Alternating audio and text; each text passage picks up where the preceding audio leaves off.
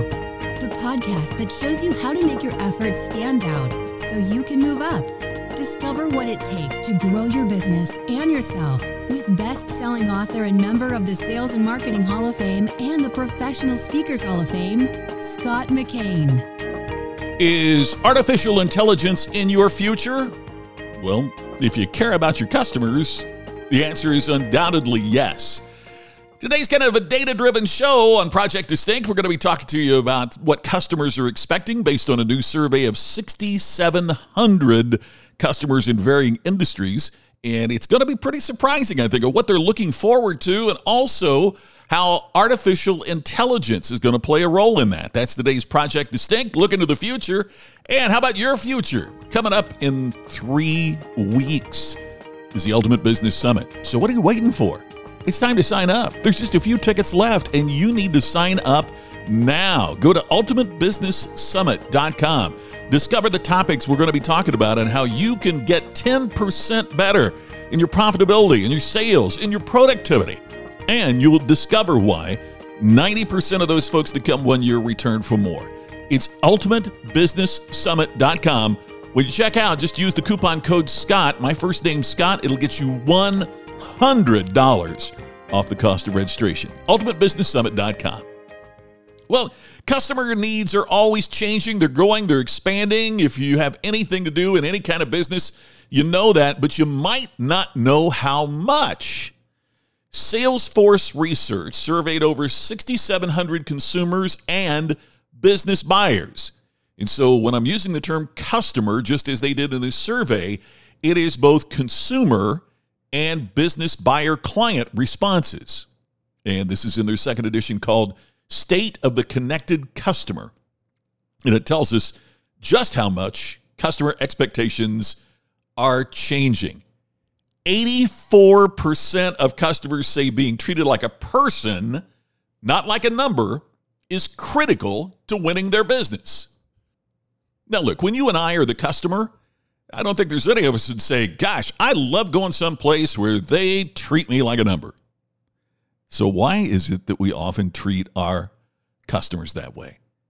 Customers want to be treated individually, even in B2B business type situations. But as I wrote in the book Iconic, one of the challenges that we face in business is we're organized in departments, we're organized in silos. Walk into a car dealership, you have the sales department, you have the finance department, you have the service department, right?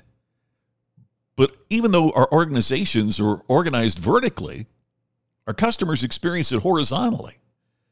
70% of customers, according to the study, studies, say that connected processes, such as a seamless handoff or contextualized engagement based on earlier interactions, are very important to winning their business customers are 3.7 times more likely to view seamless transitions between channels as important versus unimportant. So almost four times more likely to say, gosh, just making that, that the horizontal experience is critical. Four times more likely. 84% of customers saying being treated like a person, not a number, like I said, is very important to winning their business. 70% then say they understand how to use the product or service is very important to winning their business. Yet, what do we tend to do? I'll go online, watch this. Or we don't engage with the customer to make certain that they know how to use the product or service. In my book, Iconic, I was a little bit critical of the Apple Watch because I really don't know do you push down on the crystal or swipe left or up, down, right? Push the other button. What do you do? Apple should do a little bit more, it seems to me, to help me learn or to at least follow up with me. See, I know they have the videos online. I know. I, I know they have classes at the Apple Store. And boy, I'd love an email that just said, "Hey Scott, did you know you could do this with your watch?" Or "Hey Scott, are you doing this with your watch? Please let us know how we get." Uh, there's none of that. They they don't follow up like they used to, and they certainly aren't customizing like they used to. So if they're not doing it, what what companies are? See, customers want you to keep pushing the limits of innovation as well. 66% of customers says it takes more for a company to impress them with new products and services than ever before.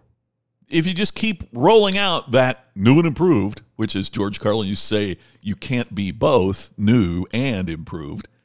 But if we keep rolling that out, what how do we expect to engage them and, and get them to, to commit? It's interesting too when it comes to artificial intelligence and what it's going to mean in terms of the customer experience. Customers are almost 10 times more likely to view your use of artificial intelligence as revolutionary versus insignificant because we're changing and our expectations are higher than ever before. Quote, in this era of exponentially disruptive technological change, often referred to as the fourth industrial revolution, products and services that are cutting edge one day are outdated the next. In this context, the experience a company offers is increasingly its differentiator. But the scope of customer experience is changing too. To win hearts and wallets, companies must not only deliver amazing marketing, sales, e commerce, and service interactions, but they must also prove they have the customer's best interests in mind. Customers expect a lot from companies, but don't have faith in them to deliver. About half of customers say most companies fall short of their expectations for great experiences. The reality is that today's customers expect companies to understand and care about them as individuals and treat them accordingly. You know, in the book Iconic, I talk about that there's really only two dimensions the customers grade you on promise and performance. What have you promised them they, that you will do? And how do you perform in that regard? So think about this. Half, 51%, more than half of customers are saying that you're falling short of their expectations. You're not delivering what you promised. If you just do what you said you would do when you said you would do it, as I quote Larry Winget in the book, guess what's going to happen? you're already you're already in the top half of businesses on the planet just doing what you said you'd do. See, 67% of customers say their standards for good experiences are higher than ever before, and only 49% of us are even coming close to delivering on it. So, what we have to do is to use all of the incredible technological tools available now and in the future. Uh, do you realize uh, about 40% of companies are all that have a plan about what they're going to do with artificial intelligence? If you were the bigger organization, even if you were the smaller one, Google it, see what you can learn, what you can do. It's the future. So figure out how you can do that and engage that in your business. There's amazing ways, even for small businesses, to do so. We've got to step it up because customers are demanding more than ever before and they're feeling more let down than ever before. And if you can deliver, guess what that does? It lets you create distinction. Well, that's all for today for Project Distinct. Thank you for sharing and for subscribing. I look forward to catching up with you again tomorrow on the next edition of Project Distinct. You've been listening to the podcast to help you create distinction so you can stand out and move up. Project Distinct with Scott McKain.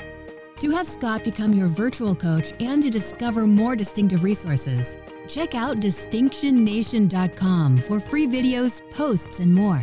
To have Scott personally deliver his message at your next event, go to scottmckain.com.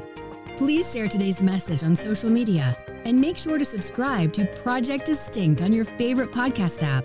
We will see you tomorrow with another episode of Project Distinct.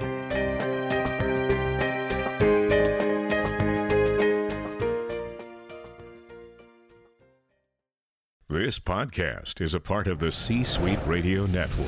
For more top business podcasts, visit c-suiteradio.com.